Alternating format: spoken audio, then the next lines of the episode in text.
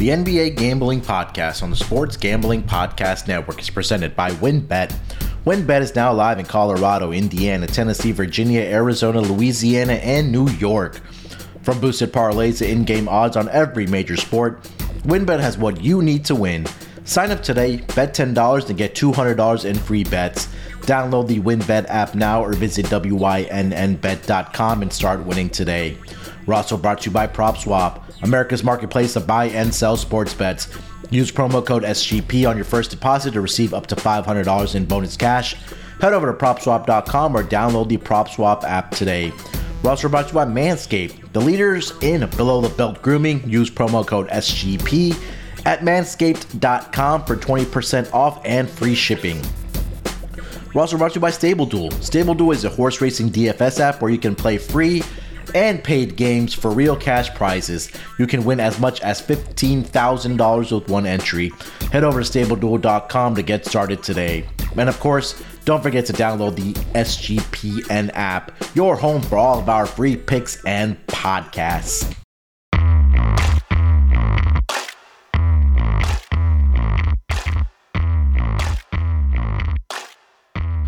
Welcome, everyone, to the NBA Gambling Podcast, part of the Sports Gambling Podcast Network. It is Monday evening, February 14th. Here to break down some things that are happening around the NBA as well as get into the Tuesday night games. And joining me, as usual, on the Tuesday episodes, my main man on the East Coast, Zach Broner. Zach, how you feeling this Monday evening, my man? I'm feeling good, man. I've been real busy, but uh, know that the uh, the trade deadline was last week, Super Bowl last night, so it's full go ahead towards these playoffs, and um, I'm pumped to get into it today. So it should be a fun show. Yeah, a lot of stuff happening not only in NBA but all around uh, sports. Like you mentioned, we had the Super Bowl. Uh, I know we were talking offline. You hit a uh, nice golf outright with Scheffler. Um, we had the NBA trade deadline, like like you mentioned. I know the uh, NBA Slack channel and SGPN has been popping off since the trade deadline happened, and you've been popping in with your thoughts as well. So, uh, yeah, we'll get some of your thoughts. Uh, you know, we'll, we'll do our usual conversation like two old men just kicking back and talking about the NBA, and we'll get into the Tuesday night games as well for the um, schedule. Uh, Zach, let's just start with the NBA trade uh, deadline, brother. Uh, we, we covered it in some of the other pods, but I know you are, you know, I, have I've touted you as being the guy that finds those underrated players, and we had a lot of players on the move, right? Um, you know, we had the big trade with James Harden. We had some of the young talent like Tyrese Halliburton going to the Indiana Pacers, Sabonis, and all that good stuff. Um, I'm going to kick it to you, man. Which trade do you want to talk about first? I know you said you had some rapid fire questions with me. Do you want to start with that, or you want to try to get into some of these trades first? No, yeah. I mean, I, I think obviously the I, I, I think you know, I was even finding this myself. I don't know about you. I listened to a lot of other shows, obviously, about the NBA, and I feel like there were there were a lot of consistent takes out there. And I think for me, it's like at this point now, it's like I want to look forward to the rest of the year, and I'm excited to kind yeah. of. I'm really pumped for like a week from now, or I mean, it's going to be longer than that with the All Star break and also some of the availability concerns, especially with Harden and Ben Simmons. But mm-hmm. looking back and saying, okay, how are these early fits looking? But to me, I think the biggest takeaway for me is that these playoffs are so wide open. There is no super team. This like and all the talk about the last half decade or even even more than that has been about how oh the NBA is so predictable. You know, it was Warriors Cavs every year. Yeah. Then you know LeBron and AD teamed up. Then like the, the Nets looked inevitable before last year's playoffs kind of got derailed by injuries. So I think this is a year where we're gonna see hopefully many teams at full strength that all are going to look in the mirror and say, hey, we have a real shot to win this thing. And I think that's really exciting. Um, so that that's kind of my biggest takeaway from the trade deadline. I mean, I, I liked what I liked the Kings what the Kings did. I thought that was kind of a counter to a lot of the public discussion. I, I think Sabonis has looked good there. They've won their first two games playing the Nets tonight, so I did like that trade. But I wanted to ask you. I mean, I think for me, what I'm trying to kind of figure out, if you had to separate the Eastern Conference into tiers of likelihood of winning the title, where would you kind of put your where, where would you put your lines in, in between what teams? I guess that's kind of the first thing I want to get your sense of. Okay. Um, so here, let me pull up the standings here. Yeah, do that. I guess I'll break it down by like tier one, tier two, and tier three. Um, I think for me right now, I think that I only have two teams in the tier one, and that's going to be the Milwaukee Bucks and the Miami Heat. And I think those two teams right now um, look like they uh, obviously with the Bucks, you know, defending champions, uh, didn't really have many roster moves. I know they picked up Serge Ibaka, they traded away Donte DiVincenzo. Doesn't look like Brook Lopez is going to be back for them this season, coming off you know the back surgery. Uh, but Jrue Holiday, Khris Middleton, the, the core guys are still there, right? And I think that you still have to give them a, a tip of the hat in this Eastern Conference. And then the Miami Heat, man. Um, you know, I think Pat Riley in that front office has done a fantastic job of not only bringing in a championship caliber player like point guard uh, Kyle Lowry, uh, he brings that veteran leadership. You pair him with a guy like um, Jimmy Butler, and then the pieces around him, right? Bam Adebayo, Tyler Herro, Duncan Robinson, PJ Tucker. They brought over that that just having that veteran leadership uh, in that locker room and having those that gritty group that they can lock down a team on any given night. I think this is going to be a very very tough out. Uh, are the Miami Heat? So I think those are my two teams as tier one. Um, tier two, I, I think you kind of have to throw in now. You kind of throw in the Brooklyn Nets because again, KD will be back with the whole Kyrie situation. We're not going to know if these mandates of this the vaccination is going to continue or there's going to be lifted. I think we briefly discussed that last week. Um, so I'll throw Philly and Brooklyn into that category. I think an underrated team right now for me that I also throw in into that tier is probably the Toronto Raptors, and, and they got off to a very slow start um, this season. I know a lot of teams dealt with the health and safety protocols.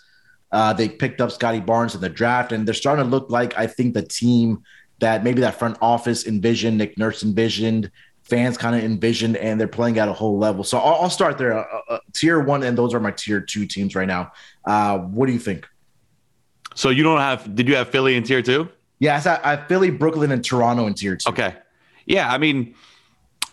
I, I agree with you on the on the Milwaukee Miami situation. I think what's interesting about that, I've heard a lot of people saying that, mm-hmm. but the Miami Heat are still the fourth highest rated team in like the Eastern Conference odds. Like I, I you know, and the odds are varied place to place, but pretty much everywhere is Bucks as the favorite, then Brooklyn, then Philly, and then Miami at four. And I think I, I think Miami, I would put them right there in tier one with that. I, I think for me, I would probably make my tier one bigger. And that's kind of what I was trying to get at okay. in my re- reaction to the trade deadline. I think that if you look at Philly, or, uh, or I don't want to start with Philly because I, I don't actually love this trade for them. Um, mm-hmm.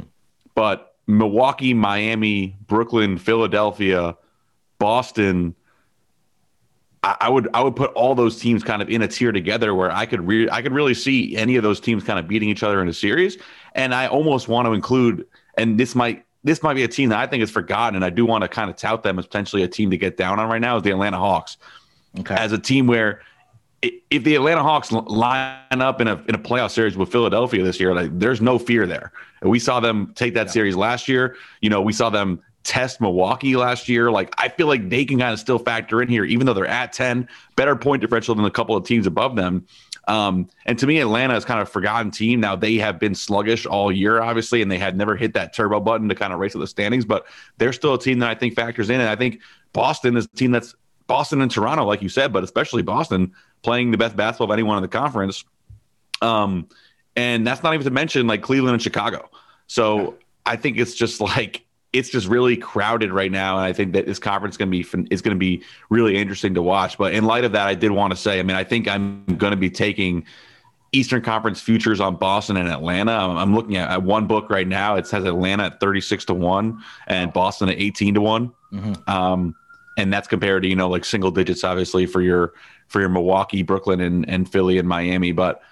I, I, I, and that's not even to mention Chicago a team that was kind of a darling early, still in the two seed. Like, right. I haven't even heard, I haven't heard them mentioned like in any in any capacity coming off the deadline, coming off everything, um, potentially getting Pat Williams back, really good home team, yeah. um, and with like a playoff type piece uh, in DeMar DeRozan. So, yeah, I just think the Eastern Conference is fascinating, and I mean, I guess I kind of see where you're at based on you only having Miami and Milwaukee in a tier, but like a, a Celtics Sixers playoff series, who do you think you'd be taking?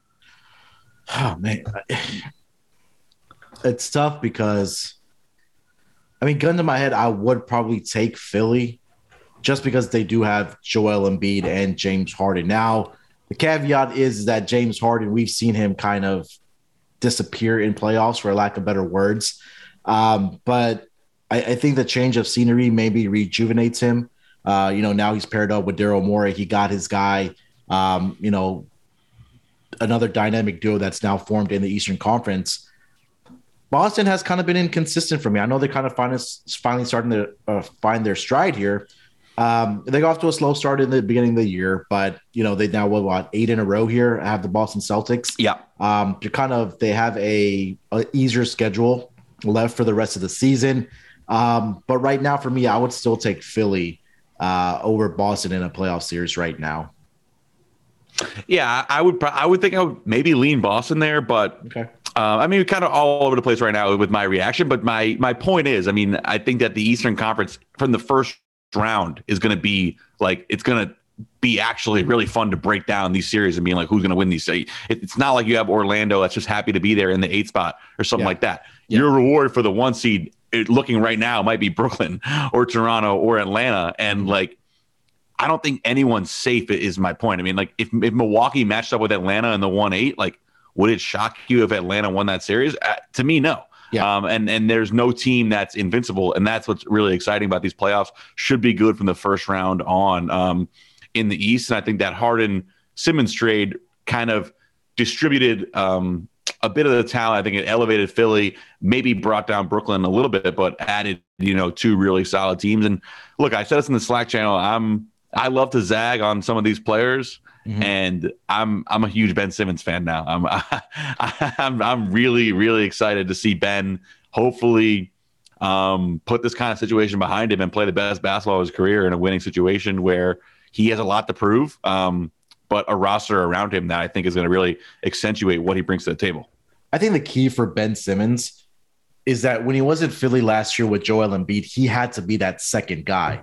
And Ben Simmons does a lot. Ben Simmons does a lot of great things defensively, maybe distributing the basketball, setting up the offense. We we know that offensively he's he's a little bit limited. You know, he doesn't have a jump shot. He can't finish around the basket.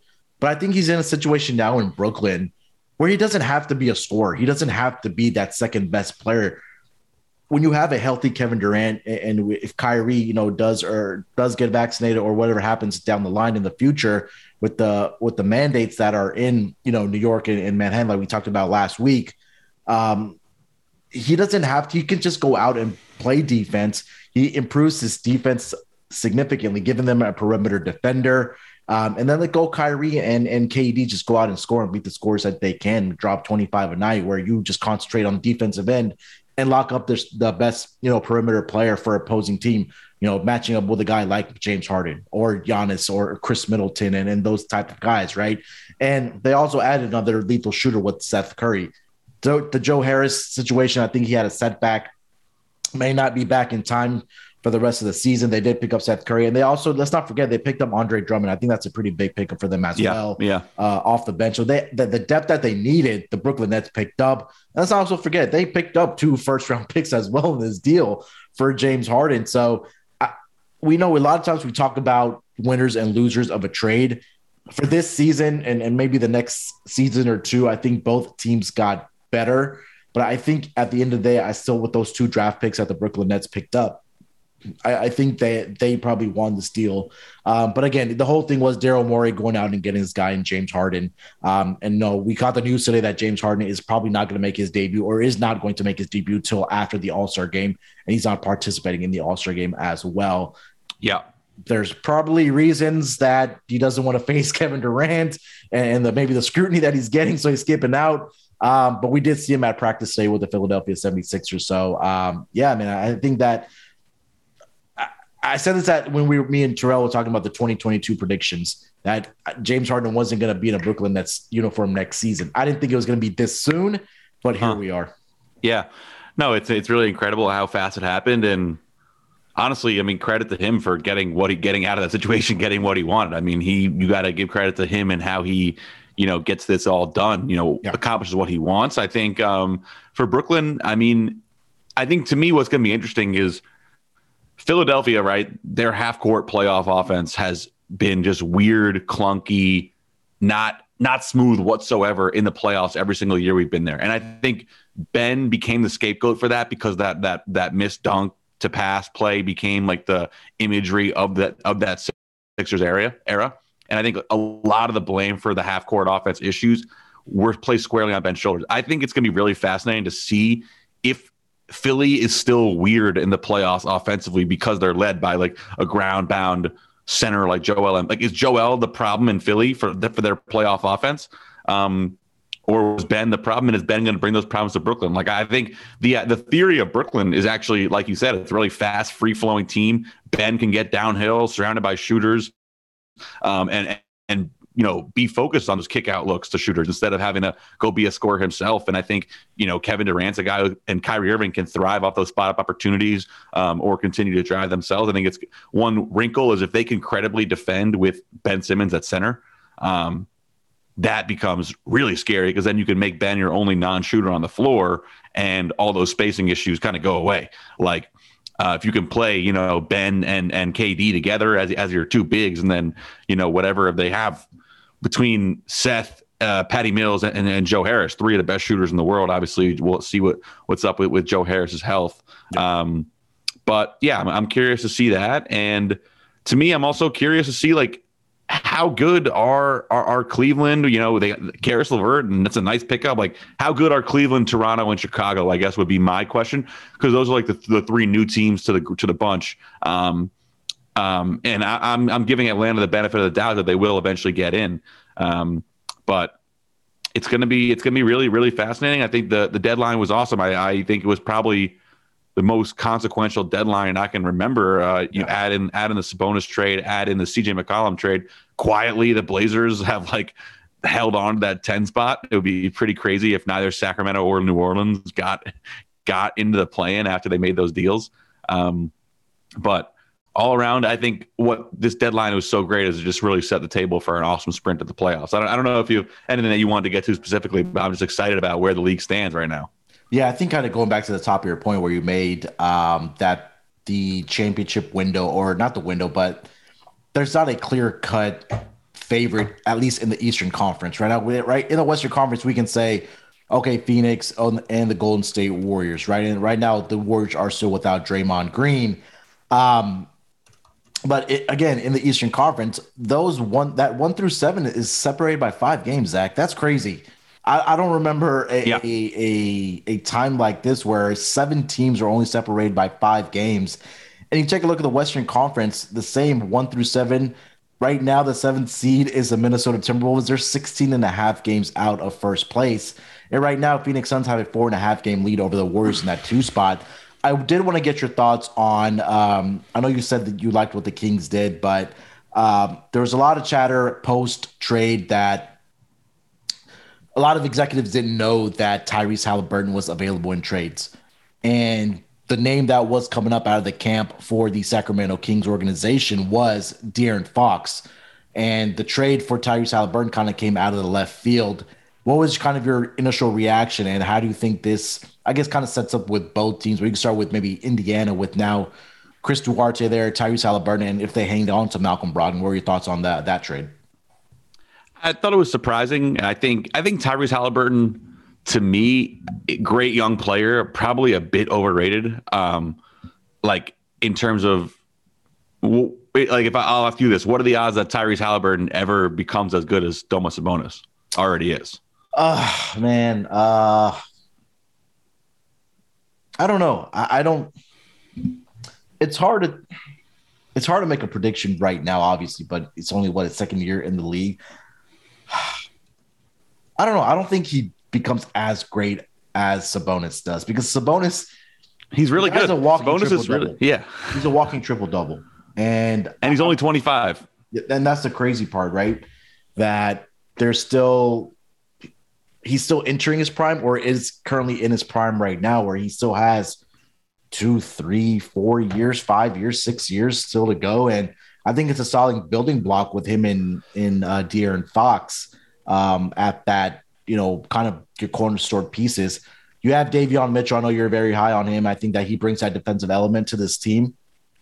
And I think at the end of the day, that the the Kings had to make a decision when they drafted Davion Mitchell that they were to they get they were to have Mitchell, Fox, and Halliburton. At some point, they were going to have to move on from one of those guys, and and I think that it, it became the the the odd man out was going to be Halliburton, but I was surprised to see that for myself.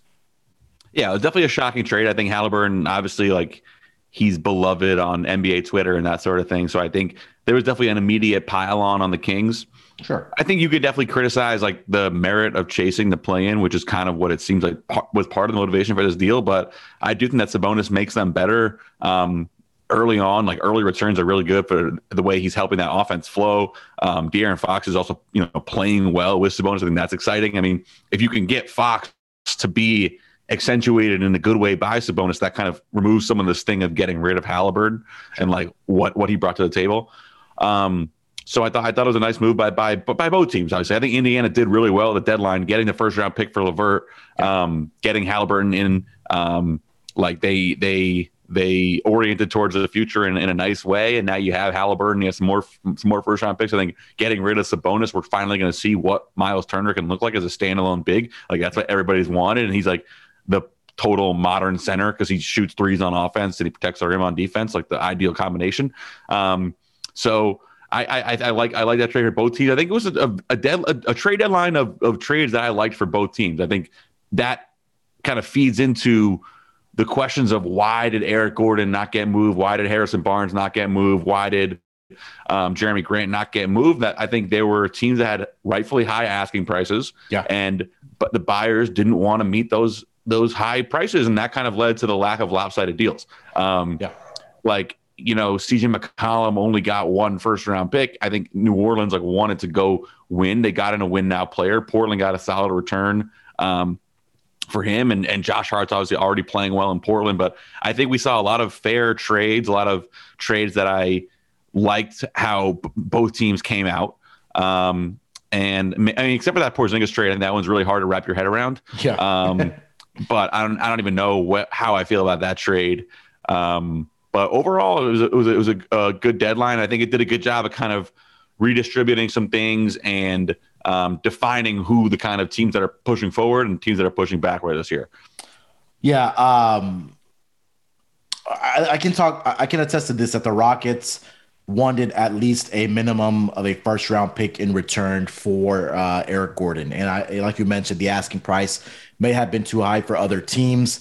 Um, and again, the also, you know, we had the report came out after the trade deadline that the Rockets were willing to take on Russell Westbrook, but they wanted a first round pick in return for John Wall. And again, the Lakers didn't want to meet those um, asking prices by the Rockets. And, you know, they still have Eric Gordon on this roster. Again, same thing with Jerami Grant. So maybe it'll be a more of an interesting offseason uh, when you know some of these teams are making moves. You know, I think Eric Gordon is definitely going to be on the move. Jerami Grant, we'll see those names kind of on the move and into negotiations in the offseason as well. Um, I wanted to get your last thoughts before we get into the Tuesday games is um, where does Portland kind of go from here with Damian Lillard and now, you know, CJ McCollum is gone. It's right now the starters look, it's like, it's a, it's a pretty much a G League squad, Zach. And, you know, does this open the door for them to acquire another superstar? I, I don't think anybody wants to go to Portland, but at the same time, Damian Lillard knows that his window is closing to win a championship. Um, whether obviously with the with the Portland Trailblazers now he's probably not there, but do you see he's on the move, or are they going to completely like build it or build a team around him now? Yeah, if, if I had to guess how this ends, I, I think Dame will probably be somewhere else next season. Um, it just sure. doesn't seem like they have, even with the, the the reset that they that they accomplished, it doesn't seem like they have enough to like be really good next year.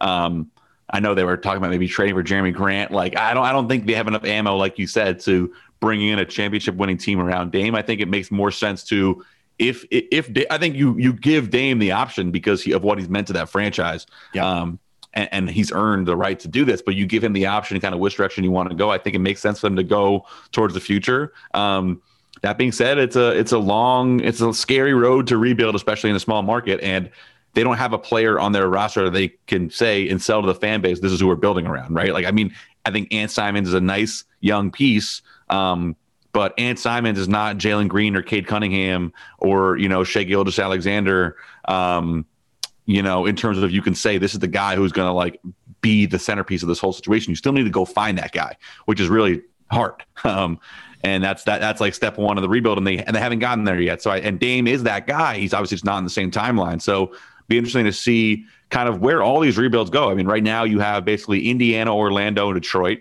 Yeah. Um, Detroit, I would take has the best situation is because you have Cade, um, Orlando. I mean, they have some nice pieces, but no star yet. Tyrese Halliburton, we'll see what he can be for Indiana. Mm-hmm. And then similarly out west, I mean, you have the Spurs who kind of seem to signal a bit towards a rebuild. They have a ton of nice pieces, but no true star. And then you have Jalen Green and um, you have Shai Gilgeous and, and Giddey in OKC. So a lot of rebuilds that will be interesting to monitor over the next few years. And I think for Portland, it's probably headed that direction, but they need to find those core pieces um, that they can start to rebuild this thing around, you know?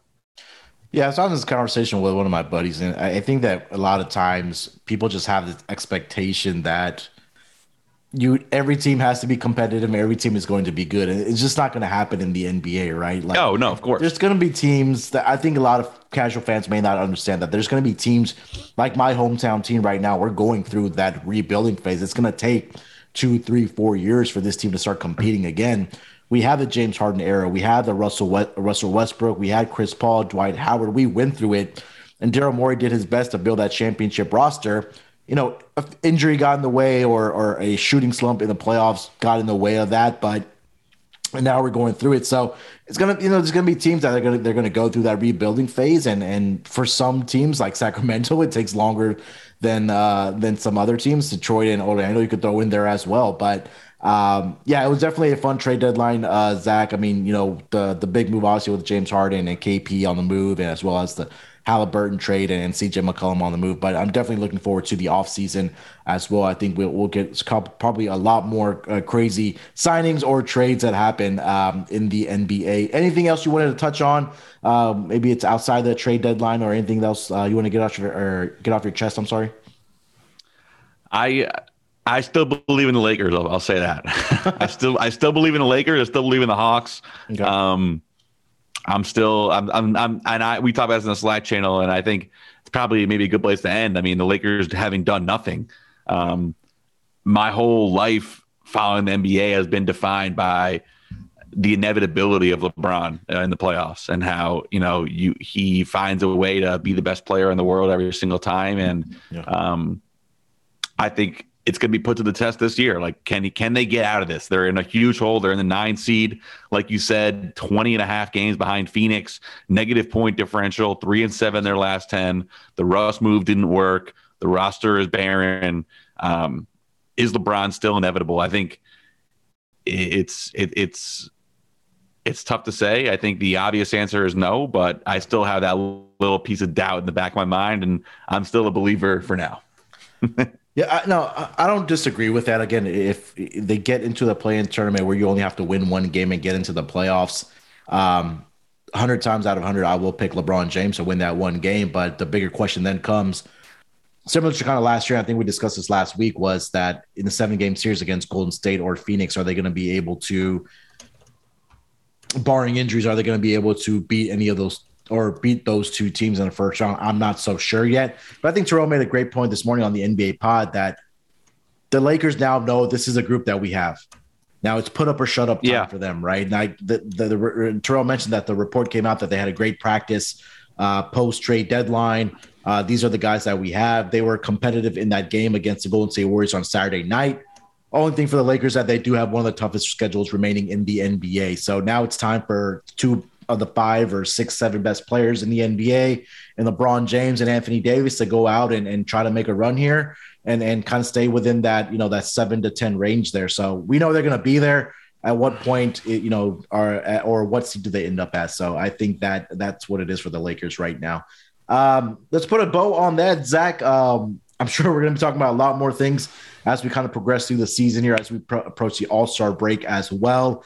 Um, I know we still have one more division to uncover. We have promised we will get into that next week when there where there's no game. So we'll, we'll take a look at the Pacific Division, uh, win totals, futures, uh, championship conference, all that good stuff. So let's do this. Let's take a quick break here. We'll come back and then we'll dive into this Tuesday night schedule in the NBA. We're brought to you by WynnBET. WynnBET is now live in Arizona, Colorado, Indiana, Michigan, New Jersey, Tennessee, Virginia, Louisiana, and New York. We're bringing the excitement of Wynn Las Vegas to online sports betting and casino play. From boosted parlays, live in game odds on every major sport, WynnBET has what you need to win. Be on the lookout for WynnBET Wynn Hour each Thursday from 5 to 6 p.m. Eastern Time. During WynnBET Wynn Hour, marquee games of the week will have better odds on WynnBET, giving away larger payout opportunity. Sign up today to receive a special offer. Bet $10, win 200. Download, bet, win. Download the WynnBET app now or visit WYNNBet.com to start winning today. Offer subject to change, terms and conditions at wynnbet.com. Must be 21 years or older and present in the state where playthrough WynnBET is available. If you or someone you know has a gambling problem, call 1 800 522 4700. We're also brought to you by Manscaped. Manscaped is back as a sponsor for the Sports Gambling Podcast Network, and I am super excited to announce Manscaped launched their Ultra Premium Collection. Guys, believe it or not, it's for your not so private parts. I'm talking about the rest of your body. I'm talking about a leveled up hygiene routine with your favorite manly scent. This is an all in one skin and hair care kit for everyday man and covers you from head to toe, literally.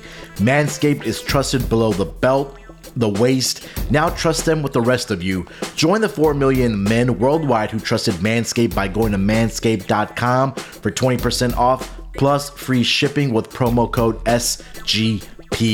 We all know how essentially the Manscaped Lawnmower 4.0 is for that precise trim below the waist. I got it, I loved it, and their advanced skin safe technology reduced cuts for your most delicate areas. But now, we're taking it to the next level with Manscaped, guys. Oh boy. For perfect grooming routine with the Ultra Premium Collection, this package includes Manscaped Premium Deodorant, not just for your balls, but it's for them stanky armpits. This deodorant dries clear, is aluminum free, and smells like their signature scent. Hydrating body moisturizer. Have tattoos or issues with dry skin? Look, guys, we all do. Let's take care of it. It's designed to keep skin feeling clean, smooth, and smelling fresh. You have that special person in your life, you want to look good, you want to smell good, and you don't want to have dry hands. Trust me. And also, their body wash lather you up with their infused aloe vera and sea salt sh- shower gel. They have a two in one shampoo and conditioner to clean your scalp with one easy step. Plus, Manscaped is throwing in a free gift a pack of three set of lip balms that's made with ingredients such as vitamin E, peppermint, and some special oils to keep them chappers feeling moist. Nobody wants to kiss a cactus, guys. So get in, get into the Manscaped Ultra Premium Collection. That's four products, a gift, like I just mentioned. What a hell of a score. All these products are crucially free, they're vegan friendly and dye free the best ingredients with zero compromise. And I recommend going in this order. So first, hop into the shower, scrub a dub dub that body down, get all that nasty stuff off of you with that Manscaped body wash. Lather up your hair with that two-in-one shampoo and conditioner to keep your noggin toggin dry off and spray on that hydrating body moisture to reinvigorate that dry skin. Look, guys, I know we all get dry skin. Let's take care of it and let's put on that Manscaped deodorant.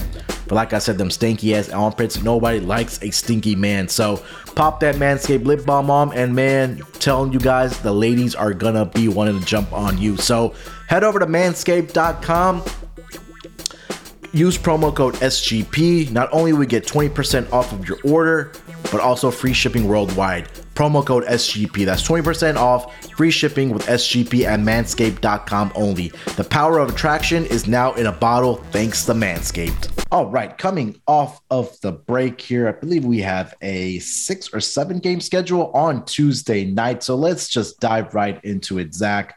Uh, the first game on the board on Tuesday night is going to be between the Boston Celtics and the Philadelphia 76ers, where I'm currently seeing a opening line on WynnBET of Boston favored by one point with a total of 210. Let me check the injury report for both of these teams. Uh, for the Sixers, we know James Harden will not make his debut till after the All Star break. Um, and I do not see one for the Boston Celtics. Um, let's start with the side here. Zach. All, they, they, I'm sorry, go ahead. No, I was to say they, they were totally clean in their game yesterday against the Hawks, so I, it should be pretty clean again. Okay. They don't play tonight, yeah. I don't believe, right? No, they don't. Okay. So let's start with the side there. Boston favored by one point uh, against the Philadelphia 76ers. Oh man, I mean this is this is a phenomenal game. Um, I, I understand the line um, yeah. with with Boston being favored now. I mean they. I don't even know if it's quiet. Like they're nine and one in their last 10, 18.2 net rating in their last 10 games, 95.4 defensive rating. That's more than 10 points per 100 possessions better than the next best team. Yep. Um, like it's been diabolically good. This defense um, starting to kind of figure out a little bit on offense. The Derrick White acquisition looks. I mean, he fits right into their culture. Great defender and guy with a little bit of on ball juice, but also can knock down threes playing off of the Jays. Um, so to me, I mean, is this the buy point back? I mean, Boston's favored in Philly, and they, you know they have a worse record than Philly. Philly, basically, I mean, they're missing Seth Curry. He'd been he'd been in and out of the lineup with injuries, anyways. I mean, yep. it's not like uh, that they're really missing much um, other than James Harden. But you know, if you consider him replacing Ben, they never had Ben in the first place. So, I think I still kind of want to take Boston here. I, I, I like the matchup for them against Philly. Philly's kind of limited offensively. I think Boston can really flex their defensive muscle. Um, also, kind of make a statement going into the All Star break that you know they are this team, whereas Philly's kind of in a holding pattern until James gets back. Um, you know, basically. Uh, laying the one point here, you know, basically a pick. I think I think Boston gets this done. I think right now, especially without James having come back yet, even though this is a spot where I would typically like to back that that home dog, uh, I'm going to go with Boston here and trust how well they've been playing as that that being real. Yeah, I, I agree with you. I think right now for Ball or sorry for Philly, it's just let's get into this All Star break.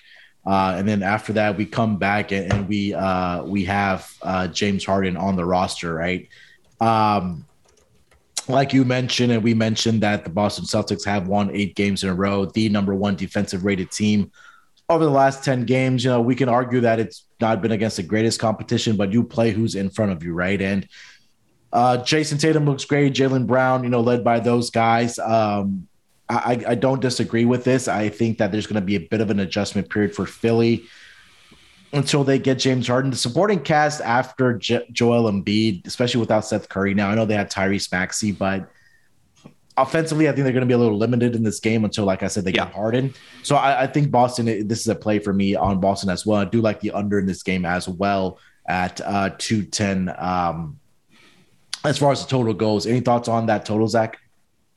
I think I like it under as well. Uh, yeah. I, I, Boston nine and four against the spread as an away favorite. Um, mm-hmm this year. Uh, so nice little trend there. And I, I also think potentially targeting Tyrese Maxey to go under some of his props in this game. Okay. Um, I think Marcus Smart is a guy who has really ramped it up defensively. He's been like a, a just so good on defense. Uh, I watched that Nuggets game the other night where he was just absolutely clamping anybody. Um, so if he does draw that Tyrese Maxey um, assignment with limited help alongside him, I think we could see Philly struggle offensively. So yeah, I mean Celtics in the under um, I think that looks that looks pretty good. I'm really excited to see this game. I mean, I think it's going to be a good test for Boston how much they've risen now, being favored in Philly um, at this point in the season. Uh, I know we're recording. We usually record a, a, day early for the Tuesday games, and obviously lines do move. But what number? I know one of our listeners reached out and said, you know, what number would you play these sides up till? So let's say Boston gets to minus three by tomorrow, at what number would you think about taking Philly at that point or make it a no bet on Boston at that point? Um, I would probably make it a no bet around three. And then I would, you know, if, if it gets to like four, I would take, I would look at Philly. Okay. Um, so, so I think, you know, if you're keeping, yeah, yeah. Okay. Round around two and a half. I'm much, I'm more of a, reactor to numbers than a, than a maker of numbers. I mean, yeah. it does depend, but um, yeah, around there. All right. Uh, let's get over to the next game, Zach. We have the Cleveland Cavaliers headed to the ATL to take on the Atlanta Hawks, where currently the opening number is on WynnBET. Cleveland Cavaliers, a minus two point road favorite against the Hawks. Currently seeing a total of 219 and a half. Let's get to the injury report. Uh, Bogdan Bogdanovic is questionable for this game for the Atlanta Hawks. John Collins is going to be out with a right foot strain. And then Sharife Cooper is also out. He's on two way assignment. For the Cleveland Cavaliers, uh, Lauri Markkanen continues to be out with a right ankle sprain. Uh, and I think Darius Garland should be back. Uh, Zach, have you seen any news on him? I don't see him currently listed on the injury no. report. Yeah, I was I was actually gonna say that's really encouraging for Cleveland that he's not on the injury report because he had spent, I think, like five or six straight games questionable yeah. um, and being game time decision when it comes down to that that sore back that he's had. Hopefully that starts to clear up a little bit. Um, the Delon Wright injury, he's questionable. That that is potentially a little bit of a concern, just given the lack of guard depth that that uh, Atlanta has. Like you're probably looking at Skylar Mays in that situation. Um, if, if Delon Wright can't go with obviously John Collins out. Um, I I do think though, you know, kind of a similar to similar type of spot to that first game, that Boston Philly game, right? Mm-hmm. Um, here and I think for me, it's going to be the, not the opposite approach. I'm I'm all over Atlanta here plus the two um, as the home dog. I mean, to me, it's like I respect Boston more than I respect Cleveland. Um, at this point in the season, I'm also pretty high on Atlanta. It seems like compared to the market, but Atlanta they've been they've been good at home. They've struggled on the road. Um, They've now lost a couple in a row, but I thought they looked pretty good in that game against Boston. Boston really flexed their muscle defensively in the in the second half. Atlanta only scored 40 points in the second half. Um, was a rough shooting night for Atlanta. Um, but I mean, I still like what this lineup can do, even without John Collins. Give you a little bit of a different look with Gallinari, um, and then uh, Onyeka Okongwu has also been really, really good, uh, kind of rising up. So they will miss John Collins and his ability to kind of um, be another punchy rim attacker, uh, you know, along with Trae. But I think Atlanta plus two here is looking like early contender for my lock of the of the night. Yeah, I, I think these two teams uh, did already match up earlier this season. Let me double check this. Uh, yeah, so back on this was the second game of the season. Atlanta lost 101 95, and then they also matched up. Um, let's see here, Cleveland on December 31st on New Year's Eve. And uh, Atlanta actually won that game 121 118 as a two point underdog as well in that game. Um, yeah, I think that it might take a game or two for Darius Garland to kind of get his feet back under him and kind of get up to game speed and get his win back. Um, you know, we saw they lost four other, or sorry, the Cleveland Cavaliers were kind of limited offensively, but they found defensively to win games, right? I mean, these final scores you kind of take a look at when they won were 102 101 against Charlotte, 98 85 against Indiana, 105 92 against San Antonio. Um, they did have a offensive outbreak against the Indiana Pacers, but who's not right now? And then again, last game against Philly, 103 93. So if you like Cleveland in this game, I would probably tack on the under. Um, but like you said, Zach, I, I, think this is a time for Atlanta to, if they want to get into the playoffs, they got to start winning some of these games. And um, they are 15 and 14 at home against the spread. Not much to go off of there. Two and three against spread as home underdogs. Um, I'll, I'll, I'll, go ahead. I was, I was gonna say I don't really. That, the more I look at this, I don't understand why Cleveland is favored in this game. I mean, I, I, okay. I like shouldn't this be a pick at, at best? I would think so. Uh, yeah, I think the questionable attack for Bogdanovic is kind of what's making me nervous here. Um, yeah, that's, that's definitely. Yeah, I would lean with yeah, I would lean with Atlanta as well. Just I, I like taking home underdogs, like you mentioned earlier. Um, but I, I, think yeah, this is a good spot for Atlanta here. Um, I know Darius Gar, like we mentioned, is going to be back. Um, but yeah, I, it seems tricky. But I'll lean with the home underdog here. I don't, I don't have much else for this game. Um, anything else, man? Am I, yeah, I mean, am I, am, am I, too high on the Hawks? Like I, I, I feel like no. people like look, they, you, it's a matter of fact, right? That they're 26 and 30. They have not been good this year. Um, they can't they can't stop anybody, and like they still have all the same concerns that kind of plagued them before they kind of got people to buy in in the playoffs last year. Um, but I'm just not ready to give up on them. But look, they're they are they haven't performed to the same quality as as these other teams that we've been talking about as the Eastern Conference contenders, and that, that includes Cleveland. I mean, Cleveland is has been significantly better. Um, point differential is you know like five or six points higher than Atlanta's, but to me, I, I still believe in Atlanta, and um, I, I, would put them right there with, with Cleveland and, and catching points at here. I love the spot for them uh, going into the All Star break. Yeah, you still have obviously Trae Young, Kevin Huerter, uh, De- uh, DeAndre Hunter, Danilo Gallinari, Clint Capela. Um, yeah, I agree with you, man. I, I think that this might be the Trae Young show here tomorrow night, and and I think that he probably wheels his team to a victory against the uh, Cleveland Cavaliers as an underdog. What's your um what's your layoff price if this does turn? Let's say Atlanta's you like Atlanta either way. What's your buy price Atlanta minus three, I would I would feel less good less good about it. Okay. Uh, so, anything on the total you have? Uh no, maybe lean under. I mean, the Hawks uh ha- they get they get shut down kind of by Boston and, and Cleveland likes to play those lower total games like you mentioned. So I would lean under, but um focus on the Hawks here. All right. Uh, let's get over to the next game, Zach. We have the Dallas Mavericks headed to South Beach to take on the Miami Heat, where I'm currently seeing this as a pick 'em. Um, yeah, do you see a different line of? I see a pick 'em right now. no, pick 'em. Yep. Yeah. Um, total of 207. Let's check the injury report for this game.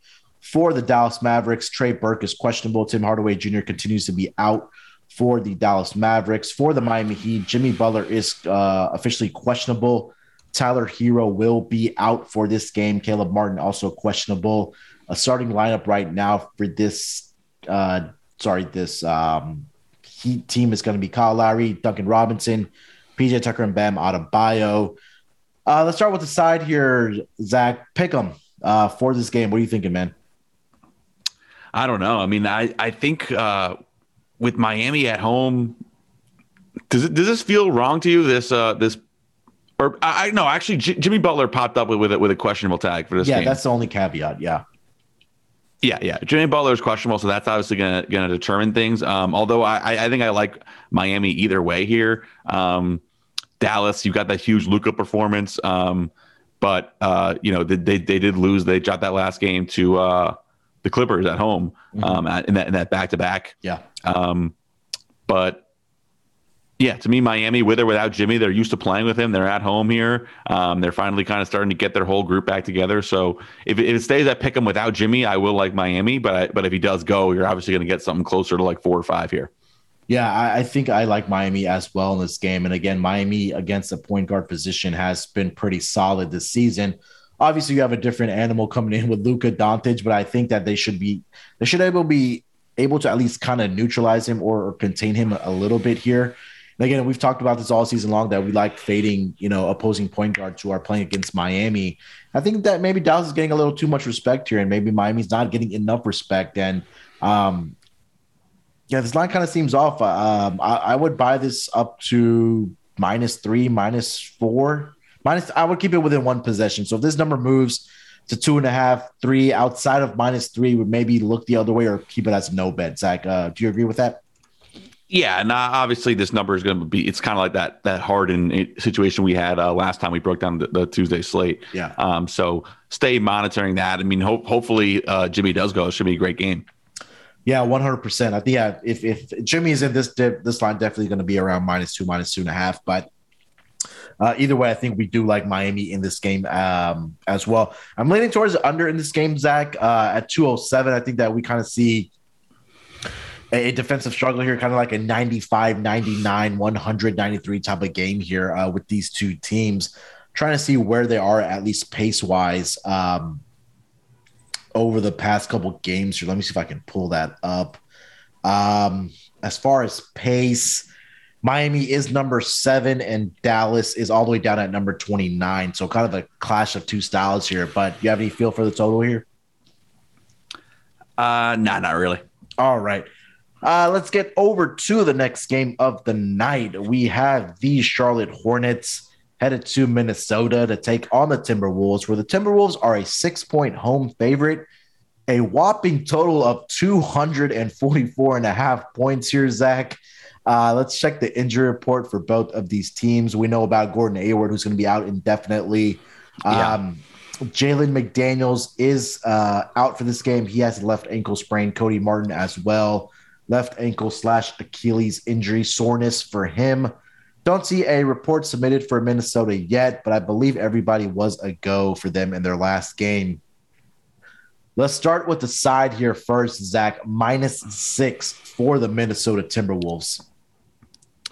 Yeah, and the, the Hornets seem to have fallen off a little bit in the market. Uh, this Crazy. this does feel. Uh, I mean, I feel like Minnesota's team I've been a little bit too low on maybe um, in terms of the, the betting numbers um, when they were especially when out, out on the West Coast. Mm-hmm. Um, So without Gordon Hayward, um, I'll lean towards Minnesota here. Obviously, the super high total. I mean, I think you expect if this game does get up towards 244, um, I think this is kind of one of those Hornets outright or or, or Timberwolves spread um, type of situations mm-hmm. where you know it's it's gonna it's gonna really get up there. A ton of threes, obviously, uh, but I, I, will go with Minnesota here, um, a team that continues to to play good basketball, um, and the Hornets have started to slip a lot, um, and then all the way down in the standings, and now you, lose. Um, you lose Gordon Hayward, and there was a, a situation I think with uh, LaMelo Ball kind of getting frustrated on the bench in that Grizzlies game where they got absolutely steamrolled out of the gates. Like um, so, something to monitor in that Charlotte situation. I think they're kind of ready for the All Star break for sure, having gone through what a six game losing streak, um, get that win against Detroit, but then get blown out again by the Grizzlies. Yeah, right now Minnesota is number 25 of the last five games and defensive rating at 118.2. Net rating is at three point uh, plus uh, 3.6 over the last five games. Um, for Charlotte, they've yeah, like you mentioned, man, they've been struggling on the offensive side, and this team early on in the season was an auto bet towards the over for us, but they've really fallen off the cliff here. Their ratings all the way down to 107.9 offensively, um, number 25 in the entire league over the last five games. Um, I think Minnesota is is the side here as well. I mean, they they've been playing some good basketball. Um, a lot of high scoring games for them, rightfully so. I mean, when you have an offensive power uh, like Karl-Anthony Towns on your roster and Anthony Edwards and Malik Beasley and D'Angelo Russell and and you know those guys that can knock down shots for you and they play at an incredibly high pace. Um, I agree with this. Let's go with a minus six here for the Timberwolves until I see something offensively uh, or a turnaround from the Charlotte Hornets.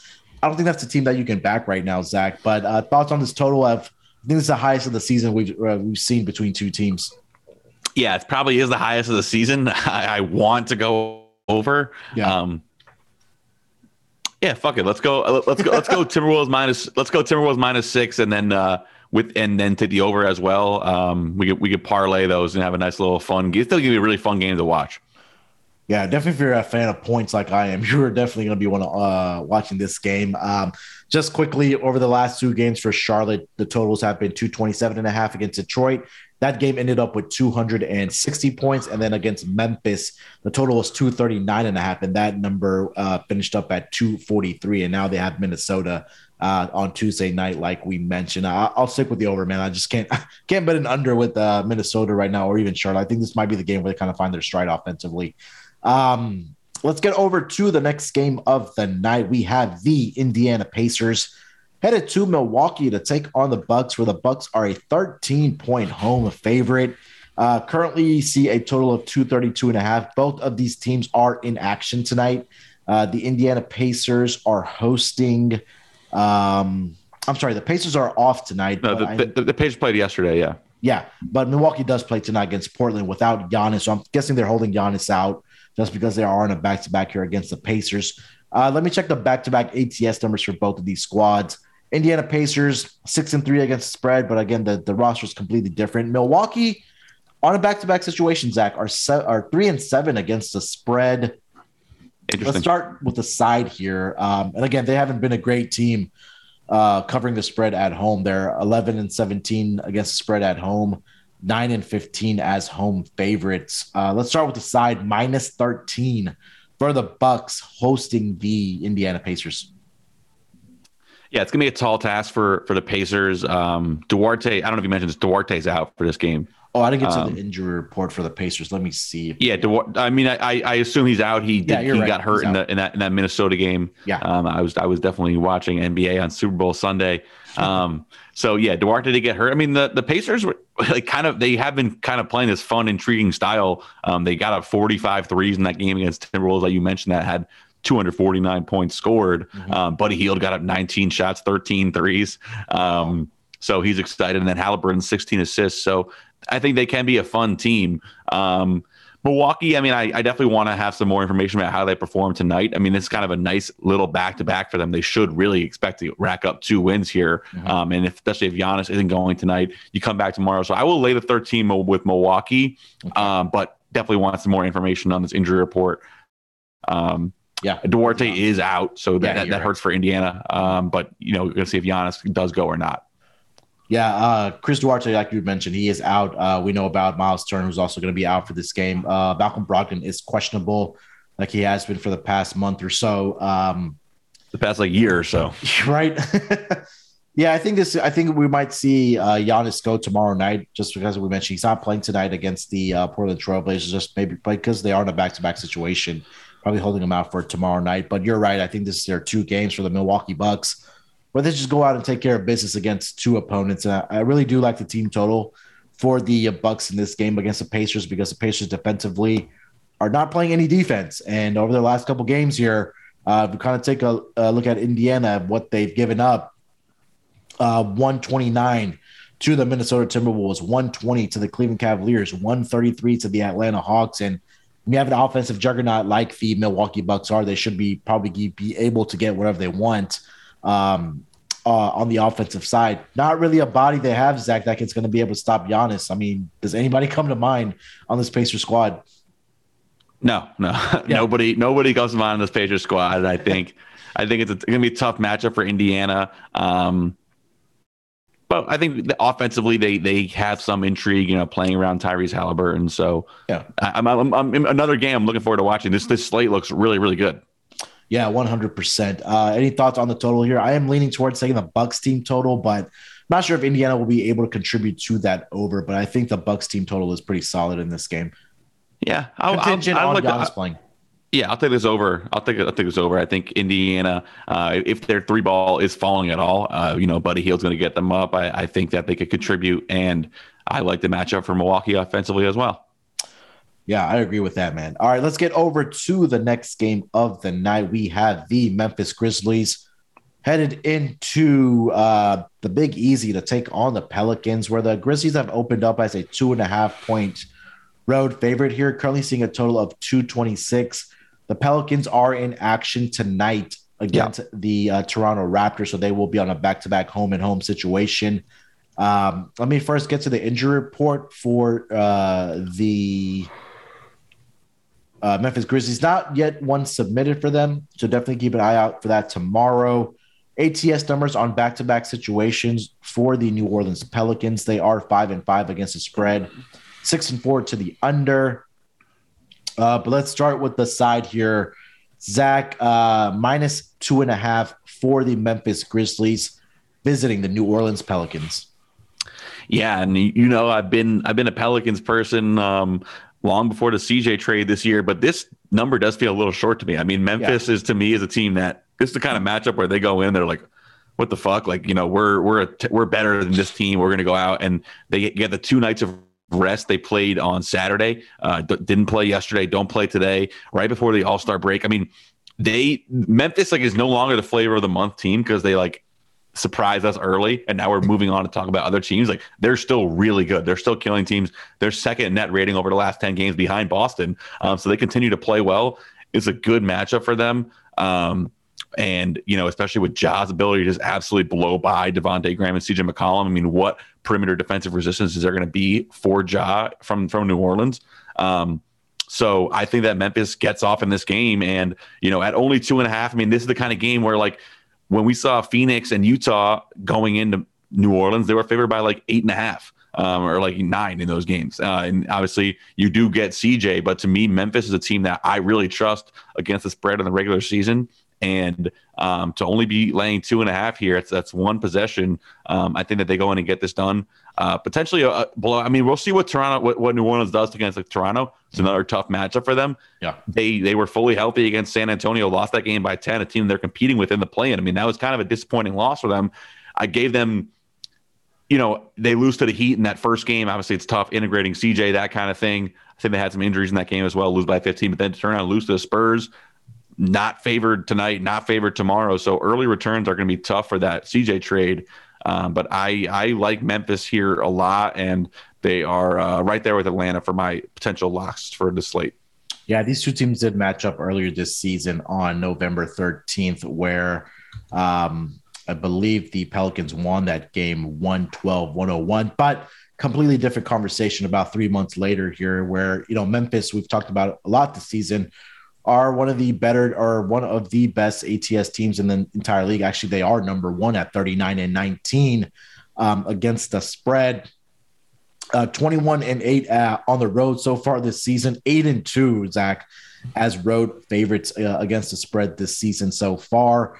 And again, yeah. like you talked about, you know, I went back and looked at over the last 10 games, the Memphis Grizzlies are averaging 121 points per game in their over their last 10 games here. So, you know, we, we talked about this Pelicans defense. I think they've gotten worse, and um, I didn't think that was possible. I think we're going to see that uh, what Toronto does against them offensively tonight being a bad. Uh, I think the the big thing here is the rest advantage, like you mentioned, right? Because Memphis hasn't played since Saturday.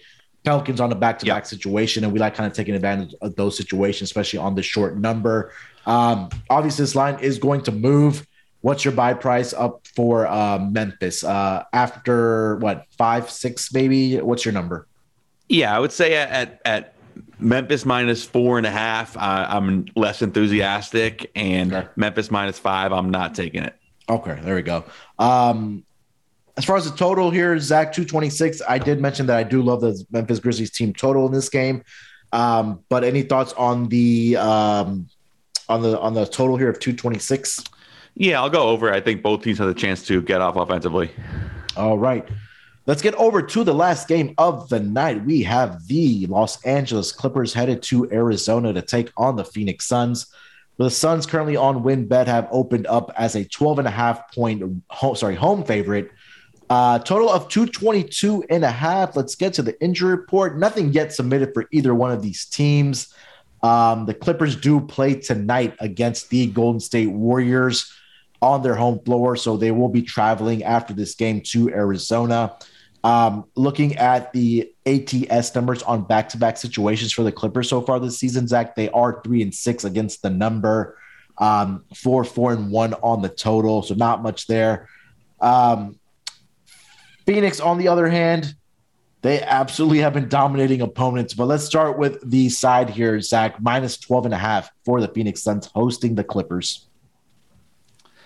Yeah, doesn't this kind of feel like a game where where the Suns just go on national TV and just flex their muscle and, and kill the Clippers? Just took the words right out of my mouth. They're going to flex their muscle in this game. Yeah, yeah. I mean, coming off you blow out Milwaukee. They, they, they, first of all they get back from the road trip where they were just like amazing and they continue to be this amazing team that they are. Mm-hmm. Um, come back from the road trip, blow out Milwaukee by what 24, blow out Orlando by 27. Clippers have been uh, hanging on here. Um, but you know, you you have Norman Powell out of the lineup, um, and no injuries for the Suns. I think it's all systems go, and they win this game by twenty. Yeah, again, just like the previous game we talked about with Memphis, um, rest advantage here for the Phoenix Suns as well. Two full days off. The uh, Los Angeles Clippers on back-to-back situations, and and I said this this morning on the uh, NBA Gaming Pod that they're just kind of blowing opponents out like it's nothing. I mean, for them to go out and beat Milwaukee, obviously, you know, they were going to get up for that game with the NBA Finals, you know, revenge factor and the rematch there. Like you said, took care of business against the Orlando Magic. Um, over their last 10 games here, Zach, uh, for the um, Phoenix Suns, they are averaging close to 119 points per game. I think this is a game where, you know, I think offensively, the Phoenix Suns are going to get whatever they want. Um, and again, the Clippers are dealing with some injuries. Norman Powell, I know, is not playing tonight, as well as Luke Kennard is questionable for the Clippers. So those are two key guys as well to kind of say for this Clippers team. But I agree with you, minus 12 and a half here for the uh, Phoenix Suns against the Clippers. Uh, any thoughts on this total of 222 and a half? Uh, let's go over because I think the Suns are going to score you know 130 in this game. Yeah, I think that this is a game where you know we'll see at least 120 plus from the Phoenix Suns, getting to that range of 125, 130. So, uh, yeah, I agree with you there, 100. percent uh, That is going to be the last game of the Tuesday night schedule. Uh, Zach, let's do this, buddy. We'll come. We'll take a break. We'll come back, and then we will make our picks of our lock and dog for the Tuesday night schedule. So we'll be right back after we hear from our sponsors. There are never enough things to gamble on, and the one sport that runs 365 days a year is horse racing. Best part is, now there is a new way to play the ponies, especially if you are brand new to the sport. Check out Stable Duel, a daily fantasy style app where you can play free and paid games for real cash prizes. Pick your horses, build your stable, and play against others to move up the leaderboard. Win as much as $15,000 with one entry. Don't know anything about horses? Not to worry, the app gives you clear data on which horses to select to build your best strategy. The app is free to download at StableDuel.com. Multiple games are offered each day with free games weekly at tracks all over the United States. Get in the app, create your account, and start building your stables today. Invite your friends to play against you or play against our stables. You can even follow them in the app, and we can compare our own stats. Download now at stable, StableDuel.com and see how many winners you can pick in your stable. See you in the winner's circle. Play, race, win. Roster brought to you by PropSwap, America's marketplace to buy and sell sports bets. The Bengals defy the odds this season by reaching the Super Bowl, but Cincinnati bettors fell one game short unless you were one of the smart bettors who sold on PropSwap. PropSwappers made huge profits last week when they sold their Bengals Super Bowl tickets, like Tim from Ohio, who sold his $100 40 to 1 Bengals ticket for $1,500 on PropSwap. PropSwap has thousands of buyers across the country, so you'll always find the best odds and collect the most amount of money for your bets. Hurry and download the free bet the free PropSwap app today. PropSwap has fantastic features like filtering listed tickets based on the best value, a free activity feed to stay in the know with all the big sales, and red hot tickets for sale. A loyalty rewards program that turns your ticket sales into extra bonus cash and a first deposit cash match Use promo code SGP on your first deposit, and PropSwap will match your deposit up to $500. Join the real sports bettors on PropSwap, where America buys and sells sports bets. And last but not least, the SGPN app is now live in the App Store and Google Play Store. The app gives you easy access to all of our picks and podcasts. Don't forget to toss up an app review and download the SGPN app today.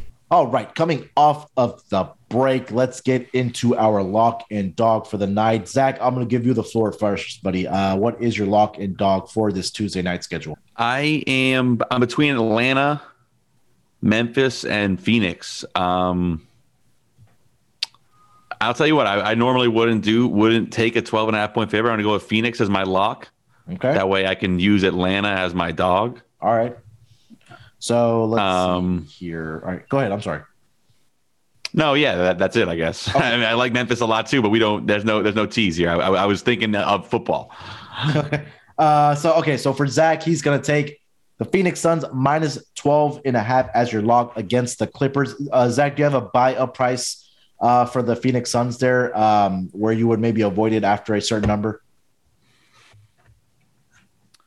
Uh, yeah, a 14. I would I would avoid it. Okay, so anything after outside of 14, yeah, okay. yeah. All right, there we go. So uh, minus 14 is up the buy price for the Phoenix Suns against the Clippers. And then your dog, you have the Atlanta Hawks, who are currently right now, as of Monday evening, are a two point home underdog as well as plus 115 on the money line. And I think for that game, we said around what two and a half if that flips to as a favorite. Yeah, uh, I, I, I would guess that uh, I, I would guess the Hawks close favorite or pick. yeah, game. I think so too. I think that probably maybe a minus one point favorite, but as of right now, they are underdogs on the opening line. All right, there we go. So for Zach again, minus 12 and a half for the Suns as his log buy price up to minus 14. And then for the Atlanta Hawks as his dog, uh, right now they're two point underdog, and I think the buy price up to minus two and a half for the Atlanta Hawks. Um, for my best bet, I am going to go with the. Uh, man, I want to take the Bucks, but I don't want to lay that many. I'll I'll take Memphis here, uh, minus the two and a half okay. against. I think we both love this, especially with the rest advantage that they have. Um, again, the Pelicans are in a back to back situation here. Um, and again, rest advantage, like I mentioned, for the uh, Memphis Grizzlies, who are playing great basketball. They get up for these Western Conference opponents. So I think they'll go into NOLA tomorrow and take care of business. Um, for my dog, uh, let's see here. Hmm. Not much on the menu. I agree with you about the Atlanta Hawks. Um, no, I don't like Charlotte. No Pacers. Don't just picked against them. Um, yeah, I think we're gonna have to go have a uh, double lock on the dog here, uh, Zach. I got yeah. Atlanta Hawks as well. So um, I'll go Atlanta Hawks with you as well, man. Um, plus the two, I think again, our buy price is up to plus my sorry, minus two but currently they are plus 115 on the money line as of Monday evening. So there are our picks. I think a bonus one I will throw out that I did uh, was considering was Miami also. But again, the Jimmy Butler uh, questionable tag is kind of keeping me off of that. But definitely uh, wait for the injury report as of tomorrow morning, and then as throughout the day when these uh, injuries are kind of sorted out uh, as the news kind of comes out from uh, the coaching staffs and this respective teams. Uh, that is going to be it for the Tuesday edition of the NBA Gambling Podcast. Zach, anything else you want to get off your chest here before we get out of here, man? No, it should be a, a great uh, few more days of games, and then uh, the All Star break, and then we come back with the with the final sprint to the playoffs. So pumped up. Yeah, one hundred percent. We have about twenty five to twenty seven games left, you know, per team here. We're getting into the All Star break, and then it's for some of these teams, it's time for balls to the walls if they're going to make the playoff push, and we'll start seeing some of these other teams start kind of uh, tanking slash fading away uh, as they try to fight for this draft position. But that being said, guys, thank you so much for joining us on this Tuesday edition of the NBA Gambling Podcast. Uh, again, make sure to get into the NBA jersey giveaway courtesy of the NBA Gambling Podcast. The cutoff is Wednesday night. Leave us a rating, leave us a review, screenshot it, and tweet it at SGPNNBA. If you don't screenshot it, we're not going to see it. Um, so make sure you screenshot it and send a tweet at SGPN NBA for that NBA jersey giveaway. You can find Zach on Twitter at NBA Zach B. Is that right? Yeah. There we go. Um, and then you can find me on Twitter at SportsNerd824. Make sure to head over to the website, sportsgamblingpodcast.com, for all of the picks and all the pods across all the sports that we are covering. Um, if it's out there, and there's odds on it. I'm pretty sure that the Sports Gambling Podcast Network is covering it. With that being said, guys, good luck with your bets this week. Last but not least, let's break these books off and let it ride. Basketball, give me, give me, give me the ball because I'm gonna go get it. Basketball, give me, give me, give me the ball because I'm gonna go